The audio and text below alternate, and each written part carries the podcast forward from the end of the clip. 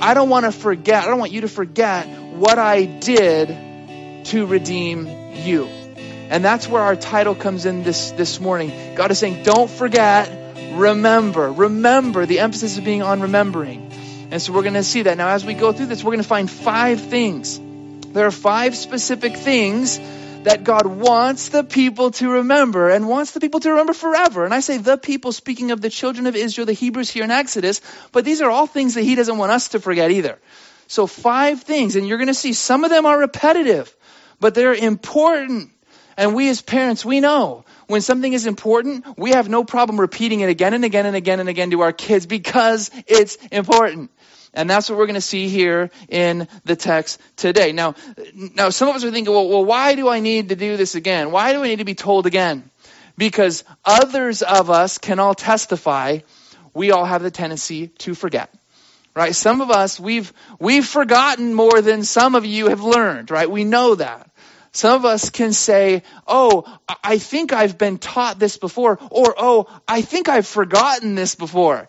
When we're learning a lesson that we've learned that we once knew, that was once before our eyes all the time, and then we get reminded of it, we go like, ah, oh, I did forget that. I forgot how much God loved me. I forgot how secure I am in Christ. I forgot how perfect and final and forever Jesus' sacrifice was for me. And I can start to think I have to do something to earn it again. We can all forget. And so it's really, really good to be reminded. So that's what we're going to do this morning in the verses that are before us. So let's pick this up. Remember, five things we're going to pull out of the text. But let's pick this up where we left off Picking up in verse 21, Exodus chapter 12, verse 29. I said 21. Verse 29, it says this And it came to pass at midnight that the Lord struck all the firstborn in the land of Egypt, from the firstborn of Pharaoh who sat on his throne to the firstborn of the captive who was in the dungeon, and all the firstborn of livestock.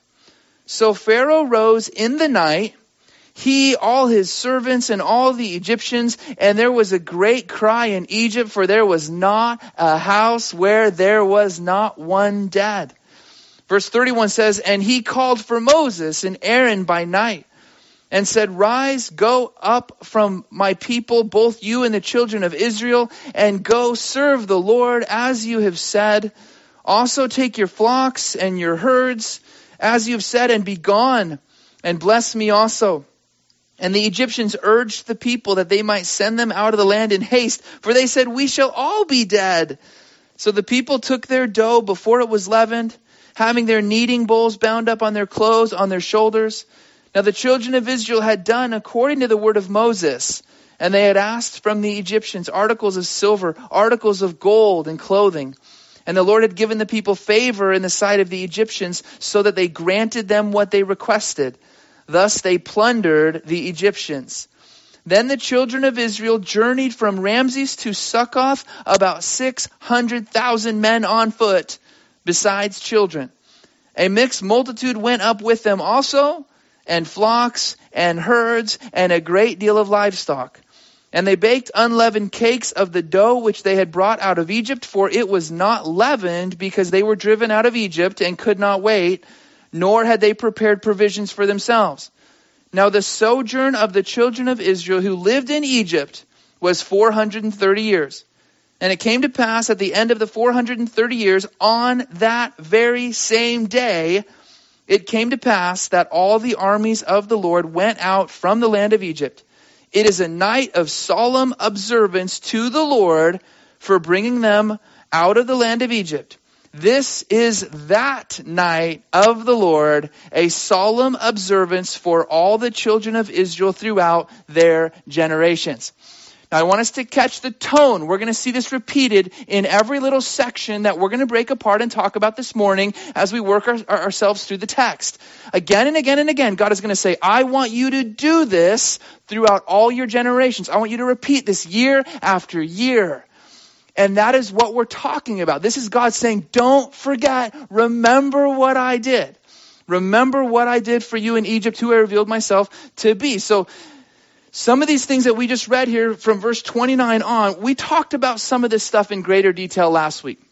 And I should have included verses 29 and 30, kind of the culmination of what happens on the night when the 10th plague is poured out. That 10th plague being the death of the firstborn. So again, I'm not going to talk a lot about that this morning. You can go back and listen to last week's study for more information upon that. But that was a plague that God himself is going to show up, right? He's not going to send something. God says, I am going to go out in the midst of Egypt. I am going to execute judgment. And we talked about it being a terrifying thing to fall into the hands of the Lord. And it is. It was a dangerous thing for everybody in Egypt, the Hebrews included. When God shows up, his awe is dangerous. But remember, God gave one provision. He gave one way of escape, one way to stand, one way to be, to be protected, be spared from this judgment. And I want you just to think about that, church. One way, right? It's always been a narrow road. Right? It's not something new, right? It's always been a narrow road. But that one provision that God permitted to be done in order for this death of the firstborn to pass over the households of those Hebrew people, it was through the blood of a lamb. If a lamb was sacrificed, was killed, and that blood was put upon the doorposts and the lintel, the top crossbeam, the Lord says, I will see that blood, and it will be a distinguishing mark to me. It will designate that there has already been a death that has occurred in his house. And God says, I will take that lamb as if it was in the place of that firstborn. I will receive the blood of that lamb, the death of that innocent, spotless, unblemished lamb as a substitute for the firstborn. They were saved by the blood of the lamb. And that's still powerful today. Certainly speaking to us the title that Jesus has as the Lamb of God and how we are still spared because of Jesus' substitute substitutionary death on a cross in our place. But here in Exodus, we get the idea that all the children of Israel in Egypt in this day, they all did what God calls them to do. They hear the command from Moses and they do it. They do it exactly. We're not told that anybody doesn't do that. And so I want us to see that they're, they're supposed to do that individually. Each house is supposed to have this done. If you're going to share it with your neighbor, you better both be in that house. And remember how they weren't supposed to leave that house into mourning. And I love that because you are to abide with the Lamb. You are to abide in the salvation that God provides. Don't walk around wandering away from it. There's danger out there. Stay with the Lord. But what we do see is they, they do it individually, but they also do it as a community. And I love that. The nation of Israel becomes a community through this Passover, through this, this act exodus. God is bringing out a nation. He brings down a family, but he brings out a nation. And so we see a community here referenced for the very first time. But that's, that's the Hebrew people. They obey. But Pharaoh and all the other Egyptians, their houses were not covered by the blood of the Lamb. And so they are not passed over. Their, force, their firstborn children, they are not spared. They die on this night. And they, there, there's death all throughout the land of Egypt. Not only children, but also animals who had born, born lambs and, and goats and calves and all those different things that animals birth. All the firstborn are dying. There's, we're told here that there's not a house where there's not death in Egypt. And so that there's weeping and there's wailing and there's grief on this night as all these cries go out. And now finally we see that Pharaoh is ready to relent. Now not repent. He's not going to change his mind towards who is the Lord. We're going to see that later. But he does relent. He finally says, fine, no more negotiations. No more compromises. He says, finally, please, no more of this at all. Go. You can take your, your men, your women, your children, your livestock, your herds, all of it, everything you want, go. Please just go. His servants, Pharaoh himself, they call Moses and Aaron and say, just go. It's time for you to go. And we, we imagine there's grief in their hearts as they're burying their children. Now God has delivered his people and they're ready to leave, leave Egypt here. So this is what's going on. They get their articles of clothing. They get their silver and their gold, just as God had told them they could go. And, and verse 33 speaks of the rest of the Egyptians are like, please go. If you don't go, we're all going to die. Right? That's what they say. There, there's going to be no survivors if we continue to oppose the Lord God of heaven and earth. And I think that's just good for us to just apply to our own lives. That's a great understanding. If you continue to resist God and resist, you're never going to win. That's a losing battle. Nobody who fights against God wins. Right? God always wins. He's victorious. And to continue to resist Him again and again and again is going to lead to your death and eternal separation from God. All those in Egypt are seeing, we can't continue to oppose God and think we're going to live. Let that, th- let that sink in for a minute. We can't continue to oppose God and think we're going to live. That's not the path to life. The path to life is humbling yourself before God, humbling yourself before His outstretched hand and saying, God, you are righteous, I am not. You are holy, I am not. You are life and I need your abundant life. Here's my life in your hands. And, and I'm not saying they did that, but that's what needed to happen. That's what the children of Israel have done and they're able to walk out of Egypt. God has broken chains. God has, has removed the grip that Pharaoh was holding on to them so tightly. He's broken all that. God still today is a chain breaker. He still today sets captives free.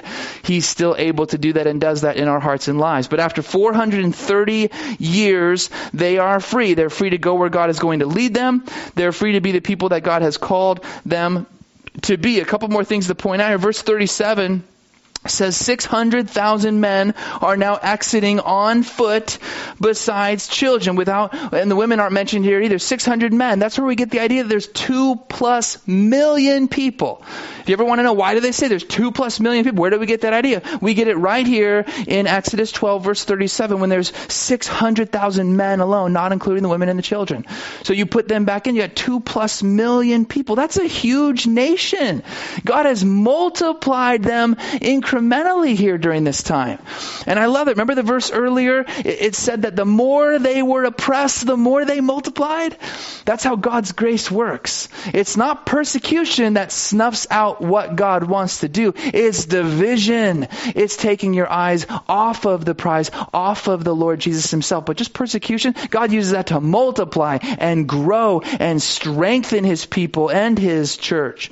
But now they're free to exit. Two plus million people. And I want you to know they're, they're departing in an orderly fashion. Do not think that they are running around screaming, saying, run for your lives. Now's our chance. Go, go, go. It is not, it's not a fire drill, right? They are in orderly fashion exiting like an army exits in waves, in rank, in order. And that's beautiful because they know God is for us. Who cares who can be against us? God is for us. They see the great victory that God has won. Yeah, they're going to forget it in about two chapters, but right here, they know God is for them and they are leaving Egypt with their hands full, kneading bowls where they're going to be able to mix some bread. They got clothing. They've got articles of silver and gold. They've got everything they have and then some. God has used them to plunder the Egyptians. They're in victory. They are exiting here in victory.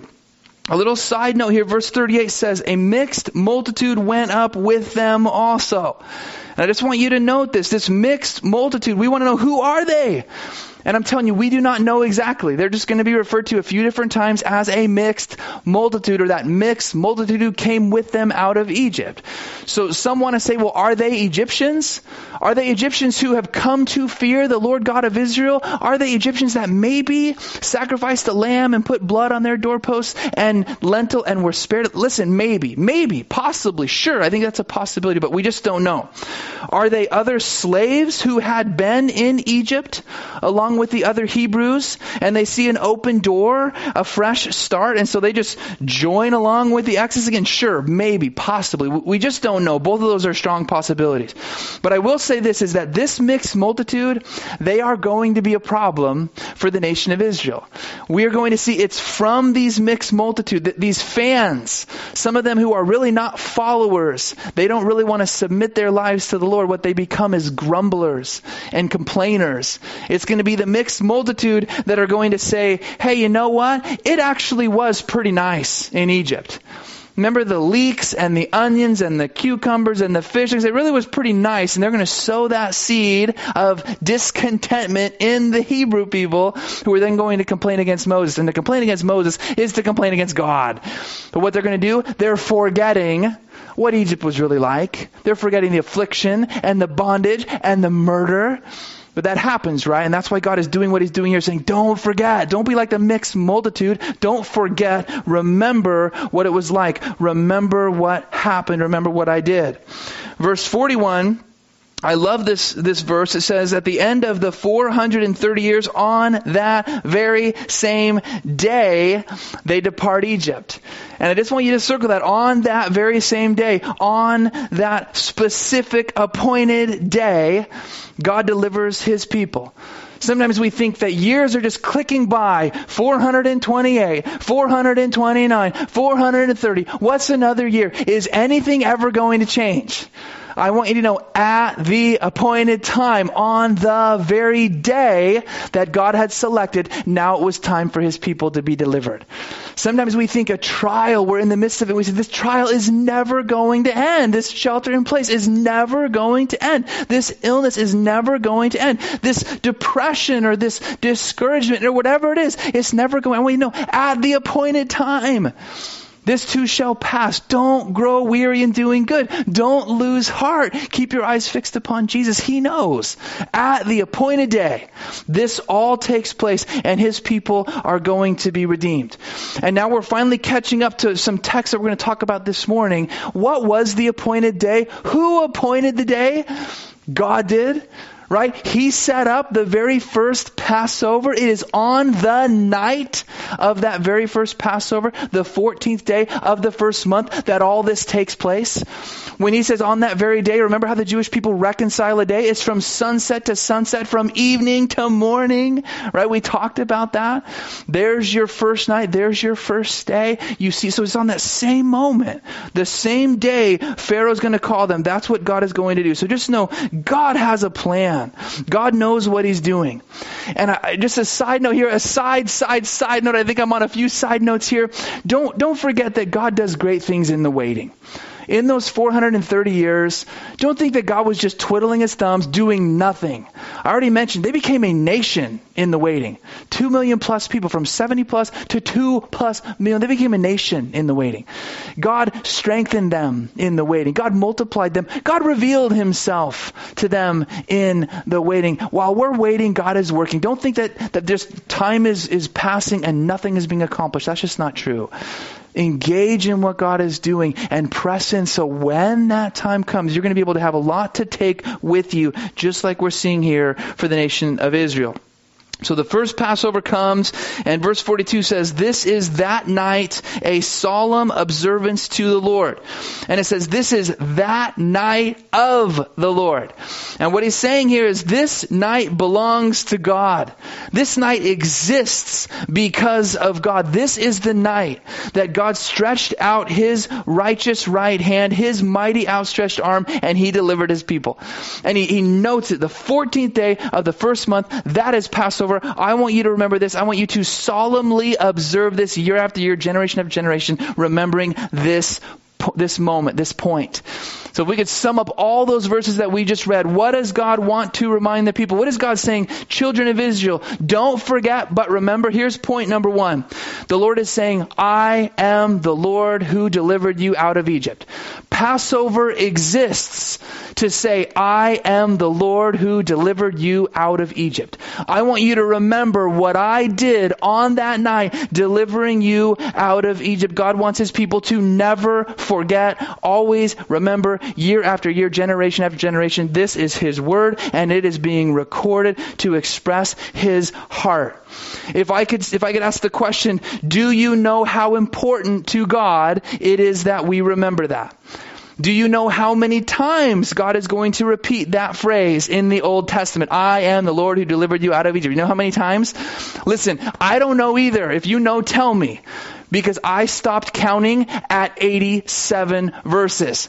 This week I was like, I'm going to find out how many times I got tired after 87 verses where God points back and says, I am the Lord who delivered you out of Egypt. I am the Lord. 87 times God repeats that in the Old Testament alone.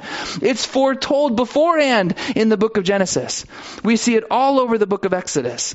It's repeated in Leviticus, Numbers, Deuteronomy, Joshua, Judges, 1st and 2nd Samuel, 1st and 2nd Kings, Psalms, Jeremiah, Daniel, Amos, Micah, Hosea, and that is not even an exhaustive search. Listen, I got a little exhausted doing all that, but that is not even an exhaustive search. But it points back again and again and again to this moment that we just read. That's why the Lord's saying, hey, pause. I know the Red Sea is awesome and it communicates great things when I part and deliver, deliver my people again. But don't forget what I've already done. So many of us, it's such a good reminder. We're always looking to the next deliverance. God, do this again. And it's really good for God to say, hey, will you wait for a second? Will you remember what I've already done? Will you remember who you used to be? Will you remember the joy of your salvation, the joy of first love? When you first put your trust in me with a childlike faith and you watched me break chains and you watched me reveal to you, will you come back to that place? God doesn't ever want us to leave that beautiful place of first love. Yeah, we mature and yeah, we grow and yeah, we learn how to use our gifts in different capacities, but that shouldn't ever mean less passion, less love for our King Jesus. And so he's saying some of these things to say, hey, don't forget. Come back to this place. I want you to remember always that I am the Lord who did this. I delivered you out of Egypt.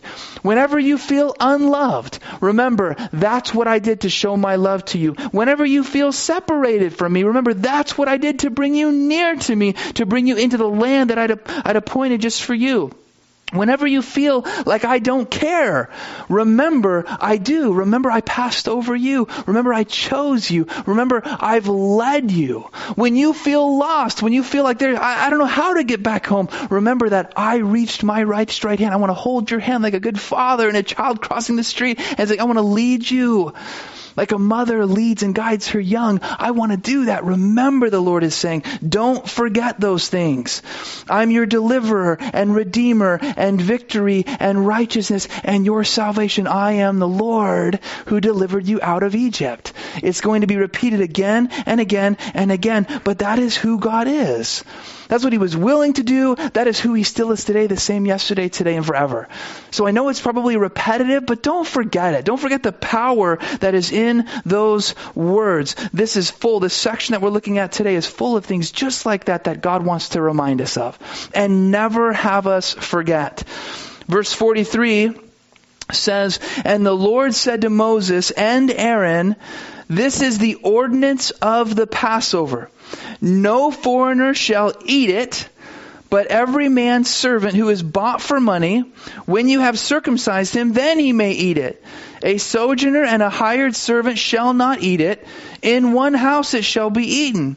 Do not you shall not carry any of its flesh outside the house, nor shall you break one of its bones. All the congregation of Israel shall keep it.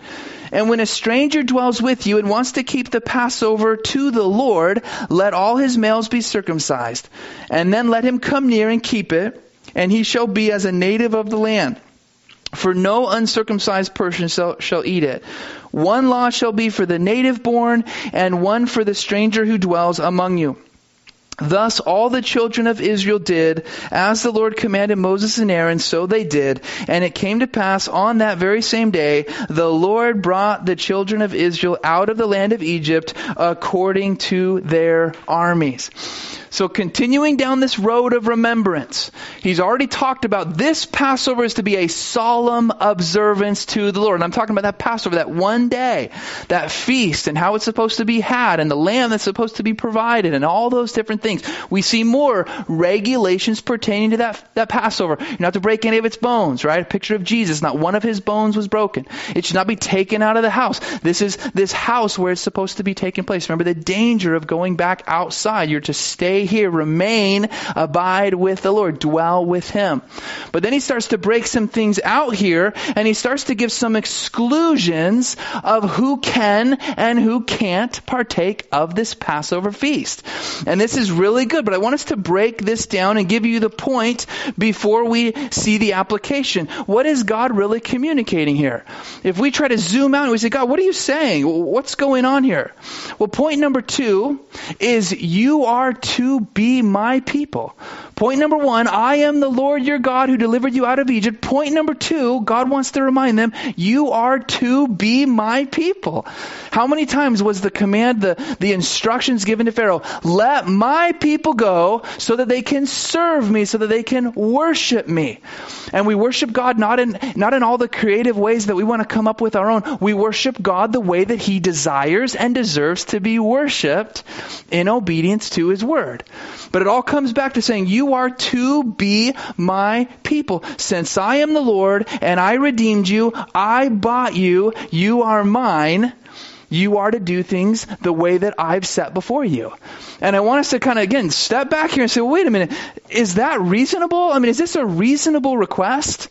Try to think about this for you personally. I'm trying to think about this for me. If I'm here in Exodus, I'm here leaving Egypt. I'm here in this moment and I've seen all that God has done through the book of Exodus so far. I was praying and, and now God sent Moses and I didn't really like Moses at first, but now I'm like, wow, God is with Moses. I've seen, I've seen God. I know his name. I know his majesty. I've seen his awe. I've seen his great deliverance. I've seen his grace and his mercy and his protection from us. I've also seen his, his justice, his judgment, and his wrath upon those who don't obey him. And now Moses comes to me and he's, he's speaking for the Lord and he says, Hey, I want you to be God's people. Do you want to be God's people? And I'm thinking, if I'm there, I'm like, yeah, yes, I do. I want to be God's people. I want to be amongst God's people because you know what? I really want to be with God.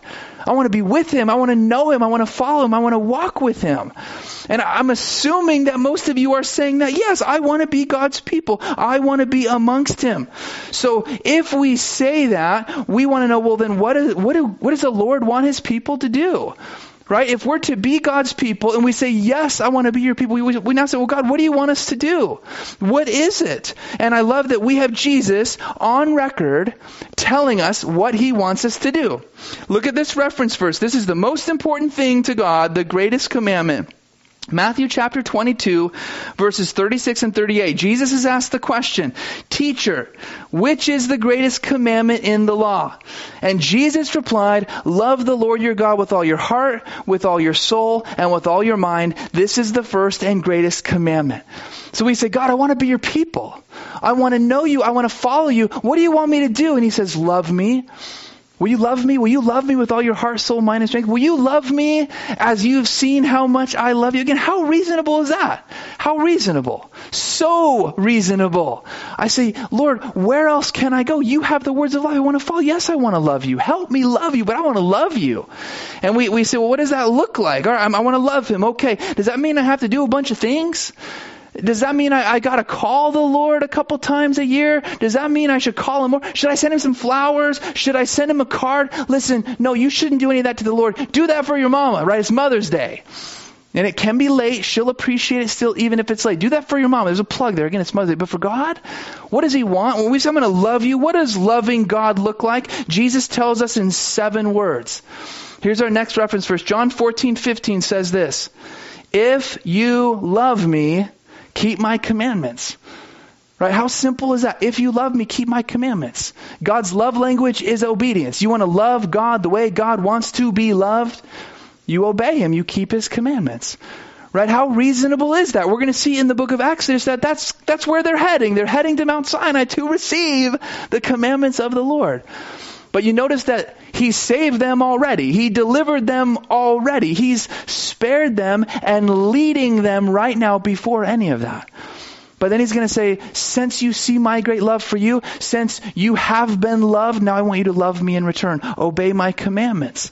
But that's what God is saying here in the second part here that we're looking at in chapter 12 is he's saying, if you want to be my people, then I want you to approach me my way. I want you to do what I've asked you to do. And so notice verse 47, Exodus 12 verse 47, it says, all the congregation of Israel shall keep it. Speaking of the Passover feast, that is a command. Year after year after year, you are to keep this Passover feast. All the congregation of Israel, remember who you are called to be. Remember what God has done for you. Don't forget, remember. But then he gives some exclusions here. He says, no foreigner, no sojourner, no hired hand shall eat it. What that means is if someone's just passing through Israel, if someone's living in Israel, if someone's dwelling there temporarily during the time of Passover, and they see the nation of Israel acting like the, the light that they're to be, the light to all the world, they're, they're in fellowship with God, they have all these things. I, I want to be a part of that. Notice that they are not permitted to be a part of that unless unless they are themselves circumcised. That's the issue. That's what God is saying. If they want to be a part of the covenant agreement, if they want to be a part of the congregation of Israel, listen, no negotiations, no compromise. Haven't we learned that from Pharaoh? God's word needs to be obeyed. And God established his covenant people through Abraham in Genesis chapter 17, and the sign of accepting the covenant promises God gave was the sign of circumcision.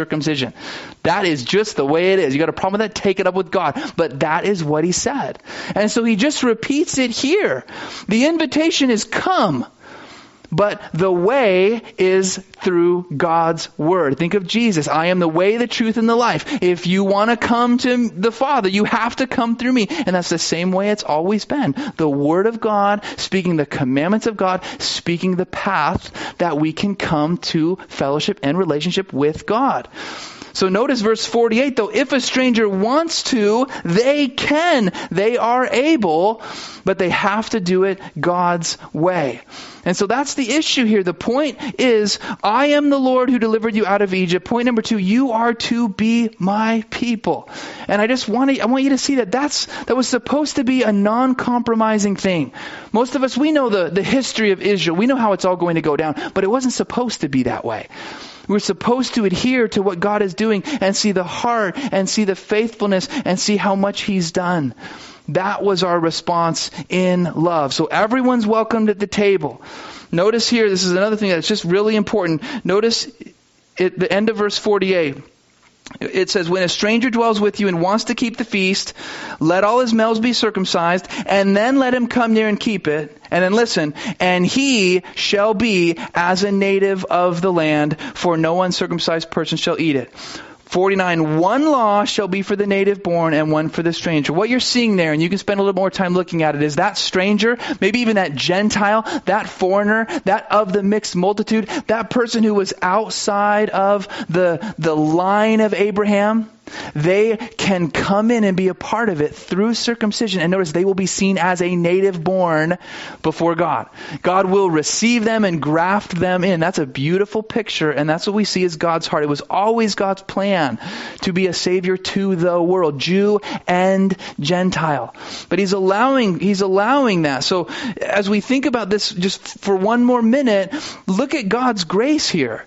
This is old covenant, but this is still God's desire to save every year at Passover, every single year, the opportunity was to any foreign born, any stranger, any sojourner passing through. Hey, do you want to be a part of the covenant relationship with the Lord God Almighty? Do you want to be? Because you can be.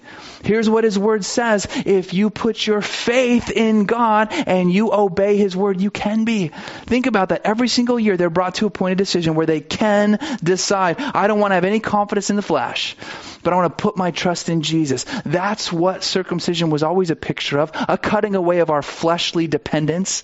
A cutting away of our desire to think that we can please God through the works of our hands.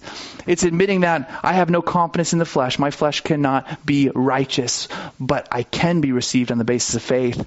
And that's what God is showing here, even in the book of Exodus, in this old covenant. Here for us today, in a new covenant through faith in Jesus, it's even easier to come to the Lord and be received, but it still requires the same thing faith working itself out through obedience. So just note that. That's what's going on here. They are to be his people. Chapter 13 says, Then the Lord spoke to Moses, saying, Consecrate to me all the firstborn, whatever opens the womb among the children of Israel, both of man and beast, it is mine. And Moses said to the people, Remember this day in which you went out of Egypt, out of the house of bondage, for by strength of hand the Lord brought you out of this place. No leavened bread shall be eaten. On this month you are going out in the month of Abib, and it shall be when the Lord brings you into the land of the Canaanites and the Hittites and the Amorites and the Hivites and the Jebusites, which he swore to your fathers to give you, a land flowing with milk and honey, that you shall keep this service in this month. Seven days you shall eat unleavened bread, and on the seventh day there shall be a feast to the Lord. Unleavened bread shall be eaten seven days and no leavened bread shall be seen among you, nor shall leaven be seen among you in all your quarters. And it shall tell, and you shall tell your son in that day, saying, This is done because of what the Lord did for me when I came up from Egypt. It shall be as a sign to you between your hand and as a memorial between your eyes, that the Lord's law may be in your mouth. For with a strong hand the Lord has brought you out of Egypt. You shall therefore keep this ordinance in its season from year to year. So chapter 13 starts out by saying, consecrate your son to me, your firstborn son, they are mine. And we're going to talk more about that in a minute. We're going to pick that back up in verse 11. But I want you to see that Moses now is moving on from the night of Passover to the next seven days, the days of unleavened bread. This too is supposed to be a memorial, something done year after year to remind the people of what God has done for them, who He is, who they are because of who He is. And so that's what He tells them. You're to be unleavened. You're to remove all leaven from your house. And we want to know what's the point? What is God wanting them to remember? Well, point number three here is that Egypt is not your home. This whole picture of being unleavened is just to remind them Egypt is not your home. And this whole idea, this concept of Egypt, it's a picture of the world. It's the world that we live in here right now. This world with its comforts and its luxury and its draws and its desires. Some things that can be pleasurable for a season. Some things that we can be thankful for. But things that should not deceive us into thinking this is our permanent home. Things that we're not to be thinking that, that this is where I want to stay forever. Egypt is not our home. Egypt is not our home. Egypt is not the children of Israel's home. We as Christians here today, we are to have the mindset that we have two addresses. We have the physical, literal address that we have here on earth while we're here. It's temporary. And then we have our second address, which is in heaven with the Lord, with a solid foundation whose builder and maker is God. We need to think about like that. This is not our home. Egypt here, a picture of this world, is not our home. And so this third point, this practice of unleavened bread each year, it's to remind them that we left Egypt with haste that we left Egypt carrying everything we own. We, if we couldn't carry it, we left it behind because we wanted out of there so fast. As we see, we saw earlier with Abraham and Isaac and Jacob and Joseph, and then we see, we'll see with the children of Israel here in the book of Exodus, and then we see with the other kings. We see there's always this look back to maybe we should go back to Egypt. Maybe there's protection there. Maybe, maybe there's comfort there. And the Lord says, no, you need to remember there's leaven there leaven being a picture of sin and corruption, bondage, oppression. Egypt was not a good place. There, there's not freedom there. You don't need to go back there for rescue or comfort. I called you out of Egypt. And so it's just this important thing to be reminded of. When we think of leaven, we see it throughout the Bible as a picture of sin. It's sin that corrupts. When you think of adding a little bit of leaven to bread, it's going to break down the components of that bread through a process called fermentation. And it's, it's actually causing corruption and gases to cause air bubbles, which allows the bread to rise. That sounds yummy, right? Maybe get mom some bread this morning for Mother's Day. But as we think about that practice, that's what's, that's what's going on here. But it's artificial. It's not substance. And that's what Egypt is all about. That's what this world today is all about. It's, it's a show. Right? You know that, right? You, you see this beautiful thing on the outside. Egypt, beautiful on the outside. But on the inside, what was it? Full of a bunch of people worshiping things that can't deliver. Full of a bunch of people putting their hope and trust in idols that could not, did not even stop God, hinder God, prevent God for a second. Egypt was a place where God manifests the truth that there is none like me in all the earth. Egypt is a place that shows God is the only one worthy to be worshiped. Right? So all that leaven of Egypt, that idolatry, all of those things that causes opposition to the Lord, what God is saying through the feast of unleavened bread is leave all of that behind. Don't take any of that leaven, any of that sin from Egypt. I didn't want you to take a single thing lest it corrupt you. Leaven being a picture of sin is because a little bit of sin tolerated, justified, allowed in our lives, unconfessed, unrepented of, just like how leaven leavens the whole lump, that sin has the capacity to corrupt our whole heart. Believe it. Hebrews chapter 3 says, Do not be deceived. Encourage each other daily while it's still called today, lest you be hardened by the deceitfulness of sin.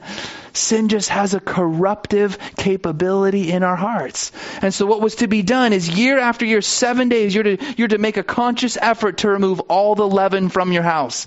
None found in your quarters. But it was also saying, is there anything in here that reminds me of Egypt? Is there anything here that is drawing me back to Egypt? Because as I go back to the Feast of Unleavened Bread and I remember who God is, I remember who He's called me to be, I remember that Egypt is not my home, it's a great time to purge everything out. And I think that is so good for us as we think about, I don't want to forget God, I want to remember there comes a great time for us to do a little purging in our own lives. There's been a whole lot of projects being done in our homes, right? We're home, we're doing, pro- hey, how about some purging?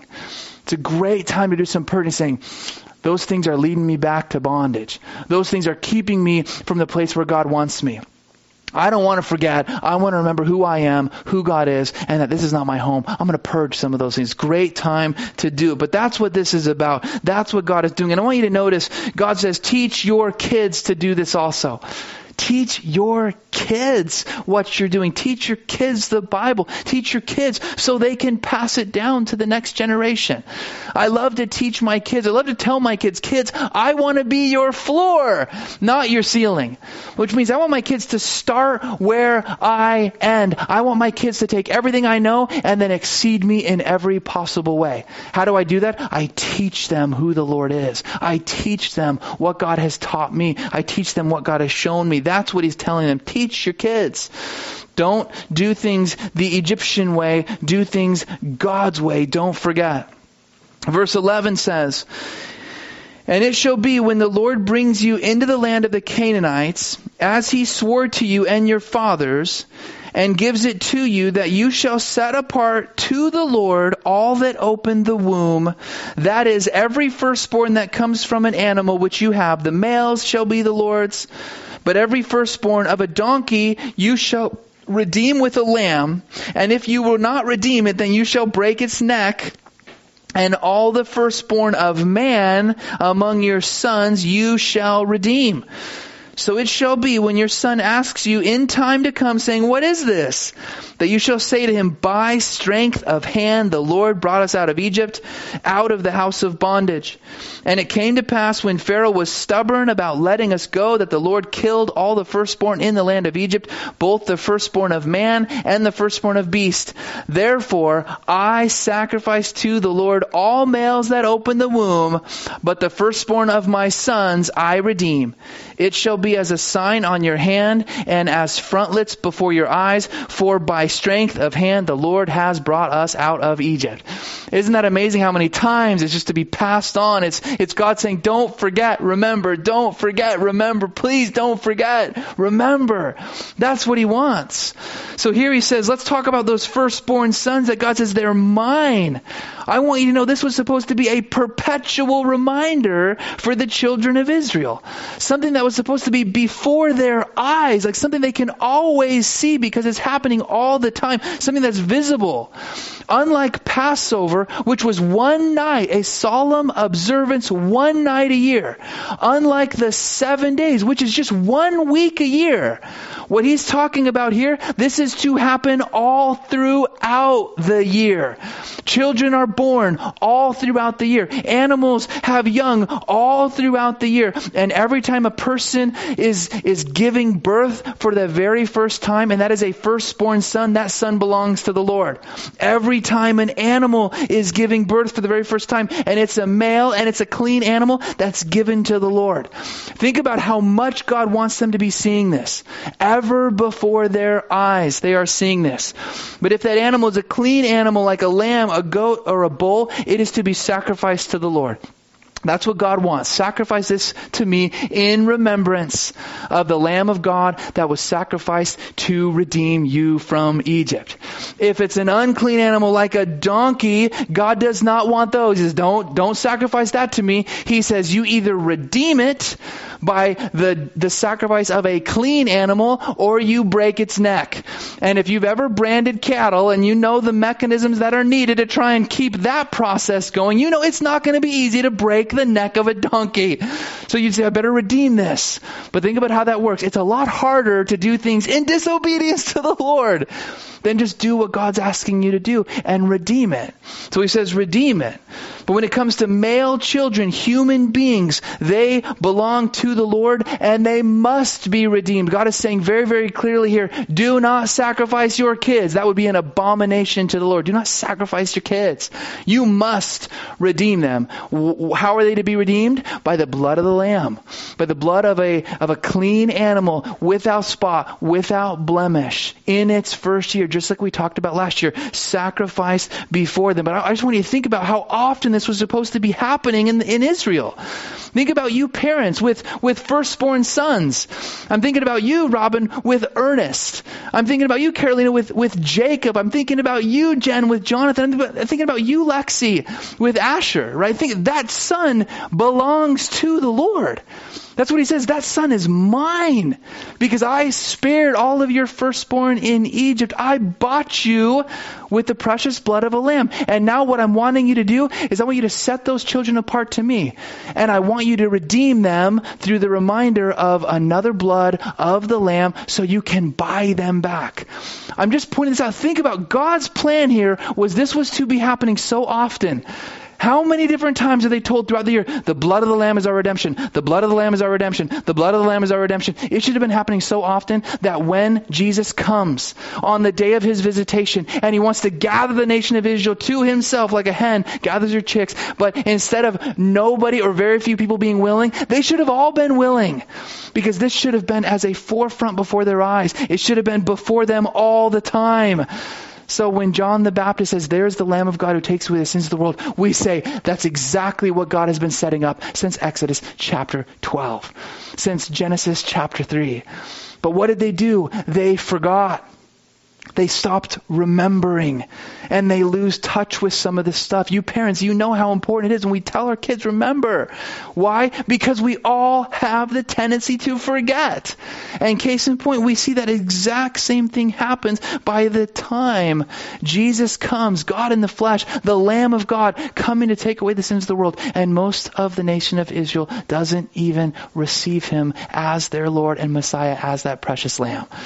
Some do, but most don't. And we, when we see this, we think it was, it was spelled out so clearly. God couldn't have been clearer what his plan of redemption was. But he's taking a moment to tell us today, hey, you today, be reminded. You today, set up some memorials before your eyes. Set up some memorials before your hands so you can remember. Take some time to remember just how beautiful it is that every time we spend time with God, daily Bible reading, daily devotion time, daily prayer, fellowship with other Christians, how often that is just God saying, hey, remember? Remember how much I love you? Remember what I've called you to do? Remember how I've gifted you to do it? Whatever it is, those are little subtle reminders that we can all forget when we isolate ourselves from some of those things. The enemy absolutely wants to have a heyday through this time. It can be a time of isolation, but we also have seen more togetherness through different online means than ever before.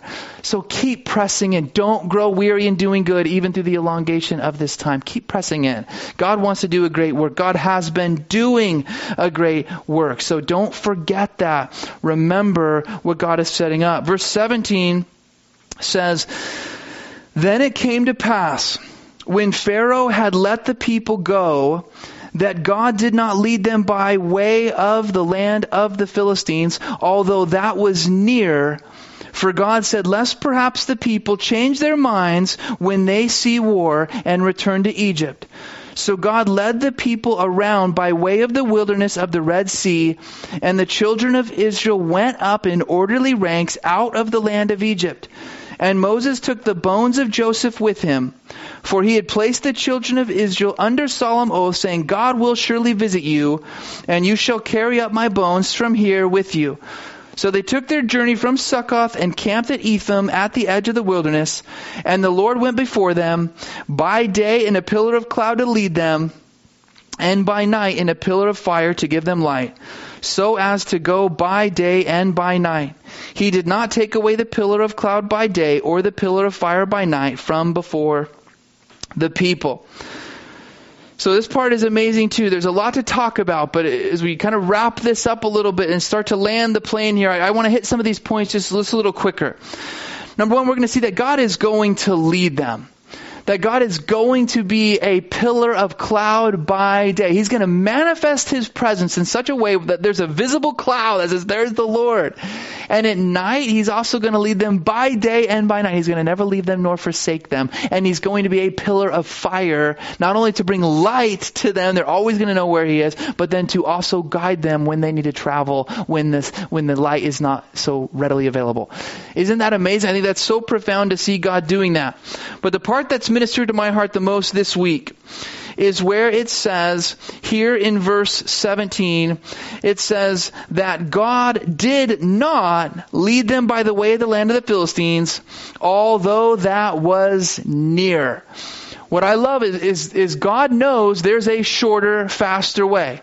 It could have been about a 11 day journey from Goshen, where they were in Egypt, to the land of Canaan, the land of promise that God is going to give them. Think about it, 11 day journey. There was a, there was a way that was nearer, right? It's going to be about 40 years. It will be 40 years before they get into the land of Canaan. But God doesn't take them the shortest way. God doesn't take them the fastest way. Now that doesn't mean that, well, the longest way must be better or the, the, the furthest way must be better. That's not what it means. You want to know what the best way is? The best way is God's way. The best way is whatever way God is going to lead you. And I want you to know that has ministered to my heart so much as we've been praying so much about God. How, do you want us to, to, to function this summer? How, how do you want us to, to lead this church? God, it's your church. How are you wanting to lead us? And I feel like God has said, will you just let me lead? My way is the best way. I don't want you to think about the fastest way to reopen. I don't want you to think the quickest way to gather again. I want you to be fixed upon my way. I will lead you. I'm the chief shepherd and overseer of your soul. It's my church. Let me lead you. And that has ministered to my heart so much. But I want you to think about that in all aspects of your life. God promises to lead us, right? He is the good shepherd. You know what a shepherd does? Leads his sheep. His sheep know his voice. I missed point number four, and I'll tell you in a minute, but point number five here was, was God saying, follow me. He's telling the nation of Israel, follow me. So he's told us here, I am the Lord your God who called you out of Egypt. That was point one. Point number two is he says, you are to be my people. Point number three is Egypt is not your home. Point number four, which I covered but didn't, didn't, didn't actually state, was I made a way when there was no way. When we talk about the Lamb of God that redeems us, that is God making a way where there was no other way. And then now number five, God just saying, follow me. God has always asked that. He's always saying, no, me, follow me. Let, let me lead. Let me be your Lord. I am shepherd. I am chief ruler. I'm overseer. That's who God is. And so he's telling them, just come and follow me. And he's literally leading them by a pillar of cloud and a pillar of fire.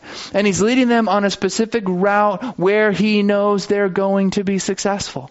He says, if I lead them up to the Philistines, they're not ready for war.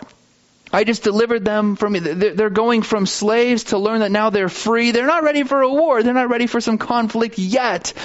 And he's concerned if they see that, they may get discouraged and head right back to Egypt. So God, with purpose of heart, is leading them in a particular way where he's going to reveal more of himself to them, teach them about who he is, and eventually have a Red Sea water barrier preventing them when they get discouraged from easily going back to Egypt. And that is what God does. He knows what we can and can't handle, and He knows what is going to be best for us. So that point remains follow me. That's what God is asking for us to do.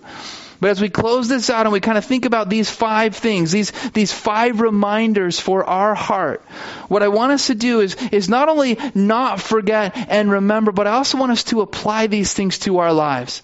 And as I look at these five points and I try to think about what they all have in common, they all have in common this idea that I'm calling vertical vision. All of these things, they're just us taking a step back and looking to God, looking to God in remembrance, looking to God in, in provision, looking to God to, to guide and lead where we're currently at. And I think about that vertical vision. Instead of looking at our problems, let's look to the problem solver. Instead of looking to the left and the right, let's keep our eyes fixed upon Jesus. Let's keep our eyes vertically. Let's camp out in His Word and let it truly be a lamp unto our feet. Let's stay in communication with God through prayer, asking, seeking, knocking, hearing, receiving as God opens different doors for us. And staying in fellowship with other believers. I can't tell you how many times God uses other Christians in my life to speak to me God's truth, to remind me God's word, to remind me who He is. All of those things help us keep a vertical vision. This world wants to have us look around at the ever changing circumstances around us. But God says, if you keep your eyes fixed upon me, I'm the same yesterday, today, and forever. I'm unchanging. The only constant in this life is the Lord God Himself. And He says, fix your eyes on me. Anchor yourself heavenward. Don't forget. Remember, I have spoken. I've got this little poem that I put in your study guide, but it's a poem I just want to close with as well. Listen to this little poem. It's so true. It says, if we look within, it will disappoint us. If we look around, it may distract us. If we look back, it may discourage us. If we look forward, it may intimidate us. But if we look up to God, He will preserve us. He keeps the head from swimming, the heart from sinking, the feet from slipping, and the hands from hanging down. So, friends, let's look up. There our loving Father is. There our interceding Savior is. There our all sufficient supply of the Spirit is. There our everlasting home is. That's what we want to keep our eyes fixed on. Having that vertical vision, looking up to God in faith, knowing that we have one who is our advocate, interceding for us every step of the way. Let's do that. Don't forget, but remember how great and glorious God is, and let that be your charge and the energy to keep going as we press into Him through this time.